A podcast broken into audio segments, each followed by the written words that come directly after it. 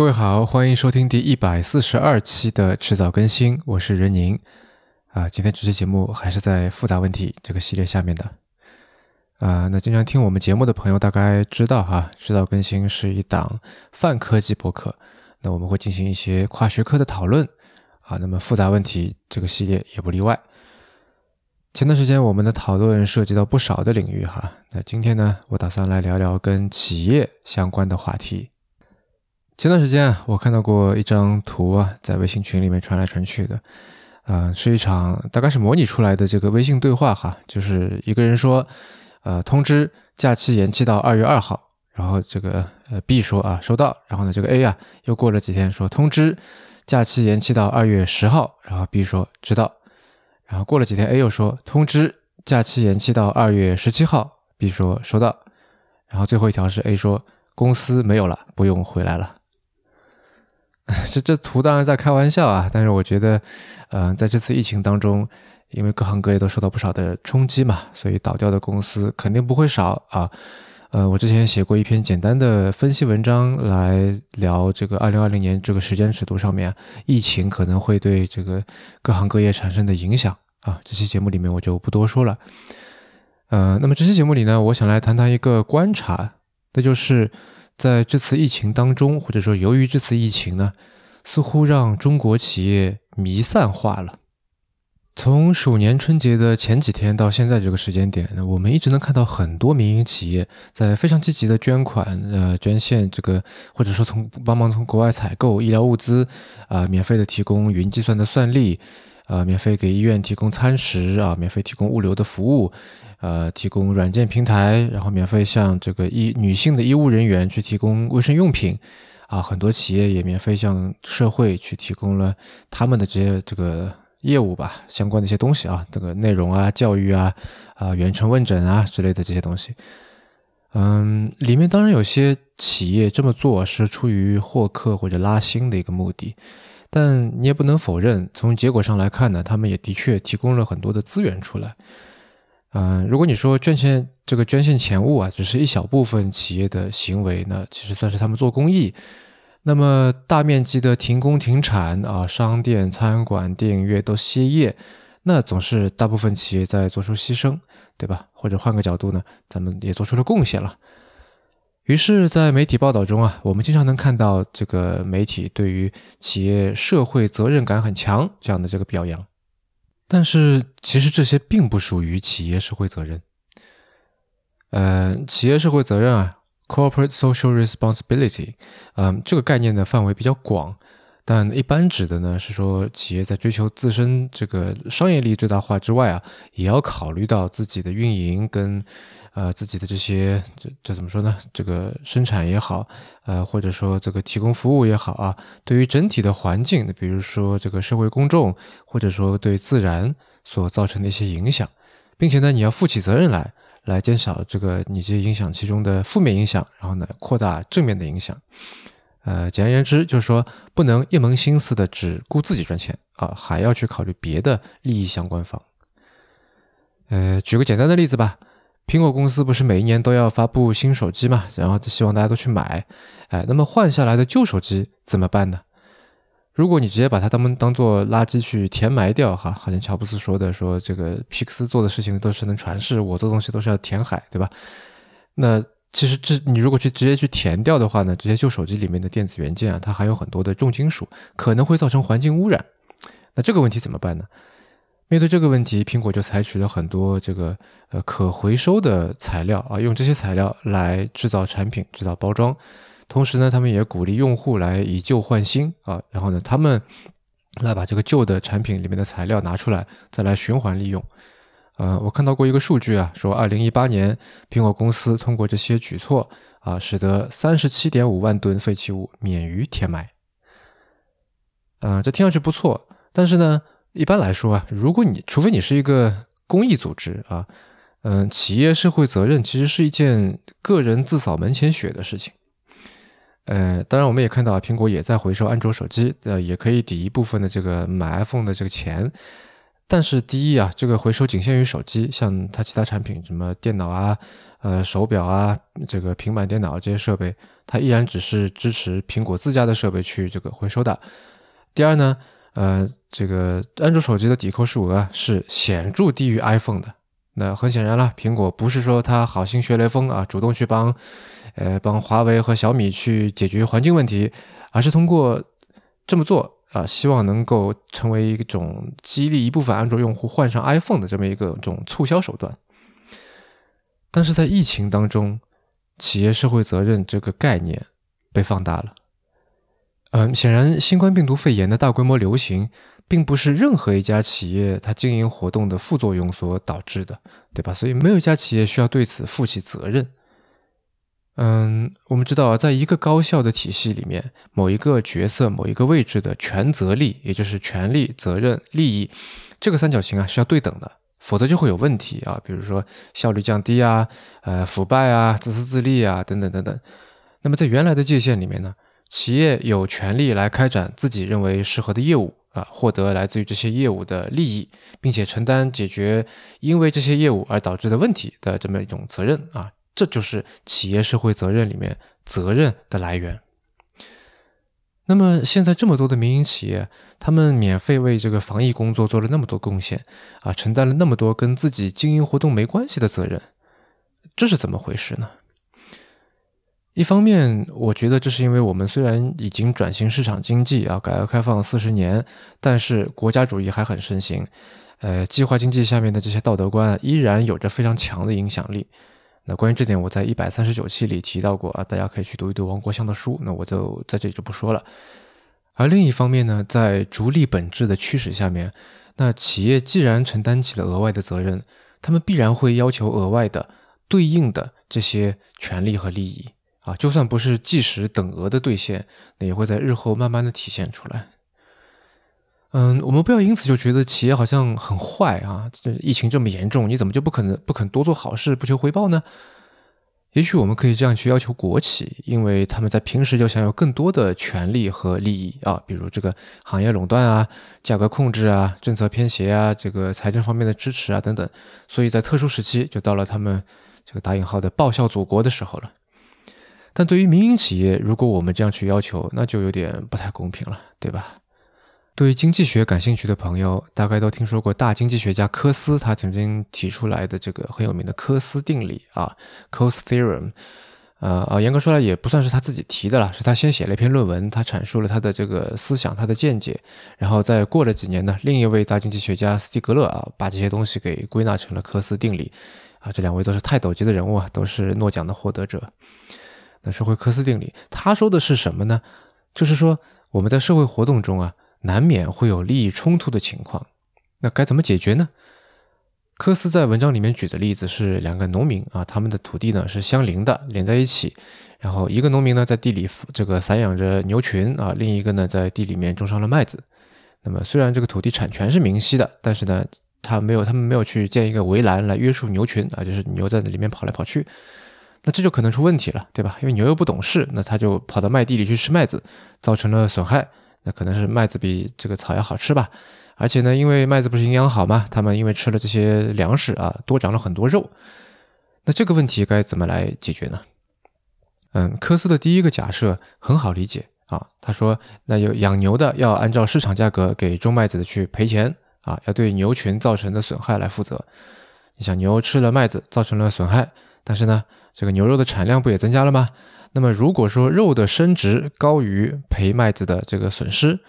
那么养牛的农民就可不就非常乐意去赔嘛，对吧？就让我家牛敞开吃，对吧？吃多少都算我的，我回头给你钱，回头给你算。那种麦子的人想，反正能够我能够拿到市场价格的赔偿，对吧？吃多少算多少，那也没啥损失，就让他家牛去吃呗。这看起来好像是一个两方皆大欢喜的一个结果，但这里要考虑一个因素啊，就是。呃，牛长肉啊，它是边际效益递减的。嗯，咱们就拿健身来举例子吧。就你一开始健身的时候，肯定很有成就感啊，几个星期下来呢，就练了好多肌肉出来。但是越到后面，你会越发现这事儿就越来越难了。可能几个月下来，也就多练出了那么一点点啊。这就是一个经济学上的常识性的概念，叫边际效益递减。同样的输出，那比如你的锻炼量啊，或者说你吃的蛋白粉的数量啊，你取得的效果是慢慢减少的。那牛长肉跟你长肉也是一样的道理啊。比方说一开始吃两斤麦子就能长一斤肉，我我瞎说的啊，打个比方。那后来可能就变成吃五斤麦子才能长一斤肉了。嗯，携程的董事局主席啊，同时也是北大光华学院的教授啊，梁建章，他前段时间发过一篇文章，他算了一笔账，是关于全民隔离对于这个疫情防控和实体实体经济这个一正一负两种影响的啊。他就那篇文章里面就涉及到大量的边际效益的这个对比啊，很有意思，大家可以去读一读。好，那么说回来，在考虑边际效益的时候，这个牛麦这个情况会变成什么样呢？情况就会变成啊，就只要牛肉的边际升值。高于麦子的边际损害，那么养牛的人呢，就会一直给麦农去赔钱，赔到什么时候为止呢？赔到牛吃麦子的价值等于它多长的肉的价值的时候，哎，等于说再吃下去，养牛的人就要亏钱了，所以到这个时候就停。于是呢，在这个时候，这两家农民就会在地上围上围栏了，围在哪里呢？就假如一百头牛吃一百亩麦田上的这个麦子，就我瞎说的哈。就会到了那个吃的麦子的价值等于多长的肉的价值的那个点，再多吃就不划算了。那么这个时候就为一百亩的麦地给牛，啊，这很容易理解，对吧？那接下来呢，科斯就展现了另外一种情况啊，假设其他条件都不变，但是这个地方啊，这个有了一条很奇葩的规定，说牛有权吃麦子啊，吃了也不用赔。然后呢，除非养牛的人同意，别人不准去建围栏把牛给围起来。那如果你是种麦子的，这时候你会怎么办呢？你眼睁睁的看着别人的牛群坑坑的吃着你的麦子，对吧？总要想个办法喽。那你的唯一的办法就是去说服养牛的人啊，把牛拦起来。但养牛的人说啊，这个法律规定啊，牛可以随便吃麦子，而且它吃了麦子还多长肉，对吧？我干嘛要把它围起来了？那种麦子的人就说啊，你这一百头牛啊，在吃掉一百亩麦田上的麦麦子的时候呢，就会到了那个吃的麦子的价值等于多长的肉的价值的时候，接下去就不划算了。你就在这个位置啊，用围栏把你家牛围起来，行不行？我围一百亩的麦地给你。呃，养牛的人想倒也是，但是呢，他又转念一想，这划不划算也是你的事儿，我干嘛配合你呢？那这个苦命的麦农只好说：“你想超过这个围栏，你吃我一百块的麦子，才多卖五十块的牛肉，那不如我给你五十，还避免我损失一百块钱的麦子呢，对吧？我给你一笔好处费吧，你就答应把这个围栏建起来，好不好？何必损人不利己呢？”于是牛农就答应了。这时候啊，我们会发现，在两种情况下面，围栏的位置一模一样。所以结论就是说，只要权利有一个清楚的界定，无论是牛有权免费去吃麦子，还是说麦农有权向牛农要赔偿，市场的运作会使栏杆、会使围栏的位置不变，也就是土地用途的划分，也就是资源的配置方式不变。啊，那我们接下去讲这个故事啊。那这个麦农啊，回家越想越冤枉。哎，虽然围栏位置一样，但是为了达成这个协议，我又被吃了麦子，还得给人家好处费，这不是一大堆额外成本吗？不行，我要跟政府反映反映啊，把牛有权吃麦子这条霸王条款，把这条规定给给废除了，还是应该是牛吃了麦子就要赔钱嘛？听节目的你可能也会觉得，对，这才符合道理嘛。但是这个道理究竟是个什么呢？我们人类社会几千年的社会活动下来，已经形成了这样的伦理和规则。那就是说啊，在利益冲突里面，哪一方执行解决方案的总成本最小，就倾向于让他成为责任方。这就是为什么，呃，我们会虽然觉得这个从资源整体配置的角度来看都一样，换句话说，建围栏的结果都一样，对吧？第这个位置也一样。但是如果牛吃了麦子这种事发生，应该是养牛的人去执行解决方案的总成本最小，所以他得负起责任来。那当然，这个成本不一定是钱啊，也有可能是别的，比方说时间。嗯，这一大圈听下来，你是不是有点晕啊？觉得，哎，这不是一个很简单的常识吗？为什么要这么半天的用费劲的来解释呢？第一，简单的常识啊，它背后往往有着复杂问题啊，只是因为长久以来的社会文化已经在你的头脑里面建立起了一个快捷方式，才让你觉得简单。你想，如果你是那个政府官员啊，麦农来找到你，让你废除牛有权吃麦子这条规定。然后呢，牛农哎又过来找你说，千万不要丢了我们这条优良传统啊。那么这个时候，你凭什么来决定、来计算是不是该废除这条条例，才能够让社会整体都更好呢？第二，让我们用刚才的理论来看看疫情当中的企业，在疫情的初期，政府的准备是相当不足的，啊，举个例子，就说口罩吧，政府手上完全不够啊，甚至可能都没有。那所以我们就看到很多揪心的新闻啊，比方说某些地方的医务人员自己动手在做口罩啊什么的。啊，那这里面当然也有红十字这个红十字会的责任啊，我们已经做过两期相关的节目，这里就不说了。但是我相信，哪怕在疫情的初期，大家心里也都觉得医疗防疫物资短缺这个问题，最后肯定能得到解决啊。事实上呢，我们现在通过物资和产能的调配啊，呃，的确也解决的差不多了。但是，就算最终结果都一样，在那个时候啊，谁要来做这个事情呢？那我们就可以看疫情初期。大部分的口罩在谁手上呢？答案当然是企业啊，中国的企业、外国的企业。这个时候，因为政府的采购流程比较慢，所以他无论是向中国的企业还是向外国的企业去买都来不及。所以，执行解决方案的总成本最小的办法，就变成是说，中国的企业有有口罩的就把库存捐出来，没口罩的就去买啊，无论是在国内找还是到海外去淘，或者说自己来生产，反正你搞到手了就捐出来。我相信大多数捐赠医疗物资、加班加点生产的企业都是自愿做这些事情的啊，没有人拿枪逼着他们。但是人类社会长久以来确定的这个伦理和规则，让所有人用快捷方式迅速的算了一下账，然后觉得说，哎，这事儿好像 企业办应该挺合适啊，这样才能够办得越又快又好，总成本最低。然后那些出面捐赠的企业自己多半也是这么认为的。啊，那我相信还还有很多其他人也这么认为了，所以还甚至出现了一些逼捐的现象。那当然，这刚才像在开头说了，捐献财物只是一小部分企业的行为啊。我们都知道，这个对付传染病最好的办法就是要隔离。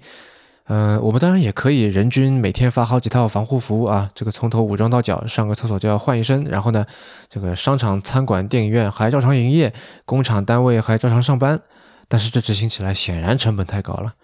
怎么做总成本才最小呢？当然是集体歇业。那这就涉及到绝大多数的企业了。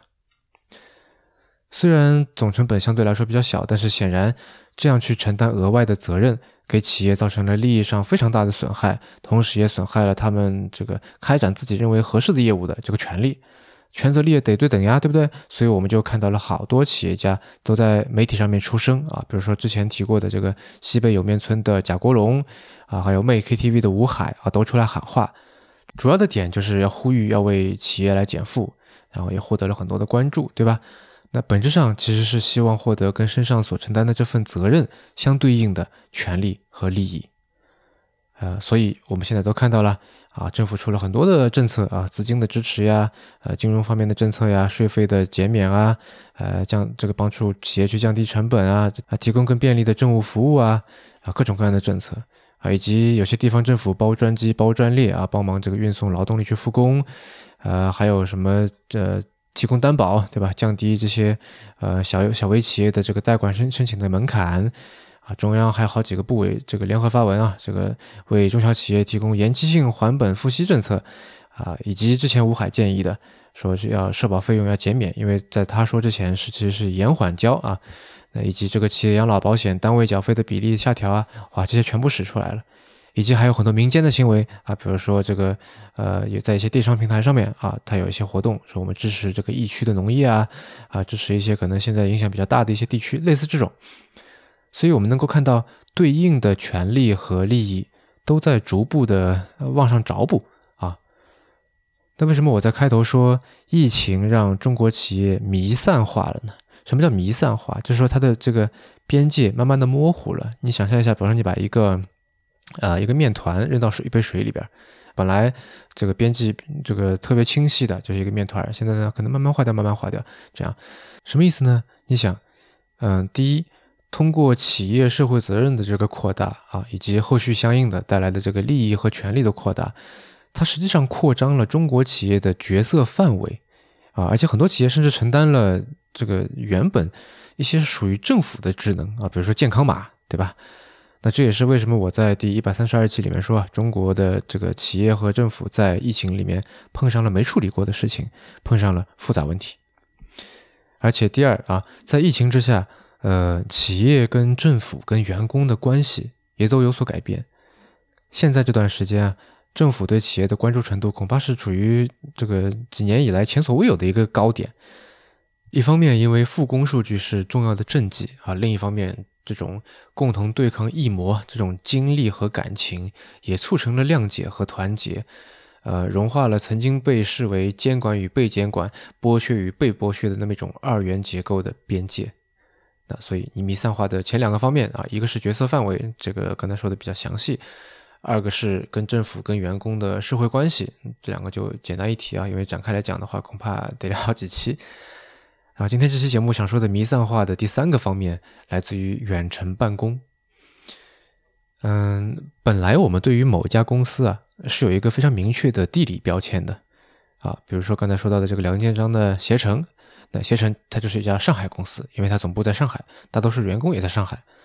但是如果员工都不在那个总部里面上班，那这个总部还是否称其为总部呢？换句话说，在这种情况下面，携程还是不是一家上海公司呢？在二零一三年的时候啊，梁建章曾经跟美国斯坦福大学商学院的几位学者去合作，在《经济学季刊》啊，这是一本非常顶尖的一本经济经济学刊物啊，在那个上面呢发过一篇论文，标题叫做 “Does Working from Home Work? Evidence from Chinese Experiment”，也就是说，在家办公可行吗？来自一次中国实验的证据。这篇文章用携程的呼叫中心的员工来做实验，那因为是梁建章写的嘛。然后一部分人呢，他还来上班；一部分人呢，在家远程办公，有个两个组啊，一个是实验组，一个对照组。然后文章的研究结果表明呢，在家办公似乎真的是一个双赢的选择啊，因为它既能提供员工的绩效，又能提高他们的工作满意度啊。他们可以看到，在家办公的人群里面，工作离职率下降了百分之五十。那大概因为是之前做过这样的研究吧，所以我这两天看到一条消息啊，呃，在这次新冠肺炎疫情爆发后，携程员工很快进入在家办公的状态。疫情爆发后，截止目前，携程在家办公人数已超过一万六千人。统计数据来看，携程十一条业务线近百分之七十的客服员工实施在家办公，部分部门在家办公人员比例近百分之八十五。嗯，我觉得这是另一种的弥散。对吧？企业的一部分被化整为零，分布在各地，分布在员工各自的家里面。携程是这样，目前有许多其他的公司也是如此。很多企业变成是一种雾气一样没有根的存在了。这样好吗？在第九十二期的迟早更新里面，我们跟张乐讨论过只工作不上班的这种数字游民的状态，其实也是在家工作，对吧？张乐是非常热衷于此的。但是我觉得，虽然远程工作显然会提高你的自由度，但是除了会跟其他同样被隔离的家庭成员互相干扰之外，它还有很多问题。呃，我们知道大多数的公司外部当然是在市场上面啊走市场经济，跟别人去竞争，但是内部往往是计划经济的啊，是依靠指令来调节分工的。你干嘛你干嘛？那如果你人不在公司，人不在办公室，没有人感到你的存在，那么当出现新项目或者新机会的时候，你就有可能会被忽略掉。事实上，亚利桑那大学以前做过一项研究啊，结果显示呢，百分之四十在家办公的人都感觉跟公司的战略方向脱节，然后有三分之一的受访者认为自己没有获得老板的支持。啊，另外从更深的层次来说，当你获得更多自由的时候，你是拿什么东西去换的呢？我觉得有一部分你是拿被异化程度的提升换来的。呃，我们都知道马克思提出过这个工作对于劳动者的异化，对吧？那简单来说就是把人当工具啊，把人当工作的机器这样。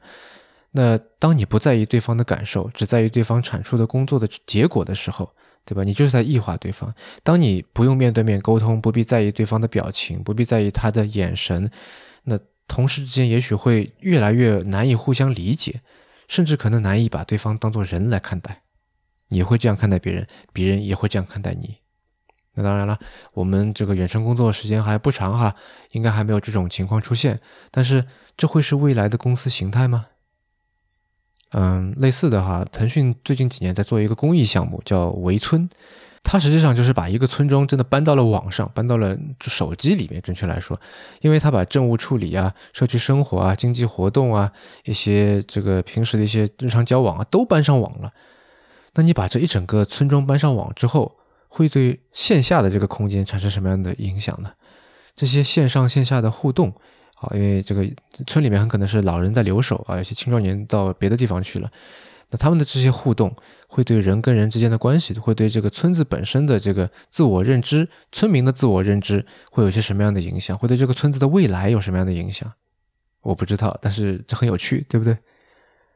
啊，好了，那这期就先说到这里吧，越做越长了哈。下一期来说说创新。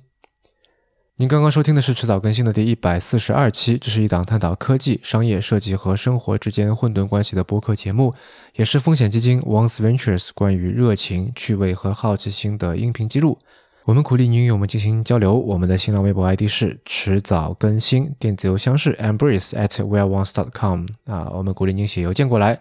那么啊，拼法拼法是 e m b r i c e w e a r e o n e s 点 c o m 啊。如果你想要访问迟早更新的网站，可以在浏览器的地址栏输入刚才这个邮箱的后缀，在导航栏中就可以找到我们的网站链接了。啊，为什么要来呢？因为我们为每一期节目都准备了延伸阅读，希望您善加利用。呃，您可以在各大音频平台和泛用型的播客客户端搜索“迟早更新”进行订阅收听，也欢迎给我们打分留言。呃，而且呢，我们现在跟青芒合作推出了迟早更新的微信小程序，啊，具体的用法呢，就是你去微信里面搜索“迟早更新播客”这六个字，就可以在微信里面获得更好的收听和分享的体验了。啊，那么如果您喜欢这档节目呢，也欢迎您收听另一档这个我跟 Real 搭档的播客，叫做《提前怀旧》。我们希望通过迟早更新，能让熟悉的事物变得新鲜，让新鲜的事物变得熟悉。下期见。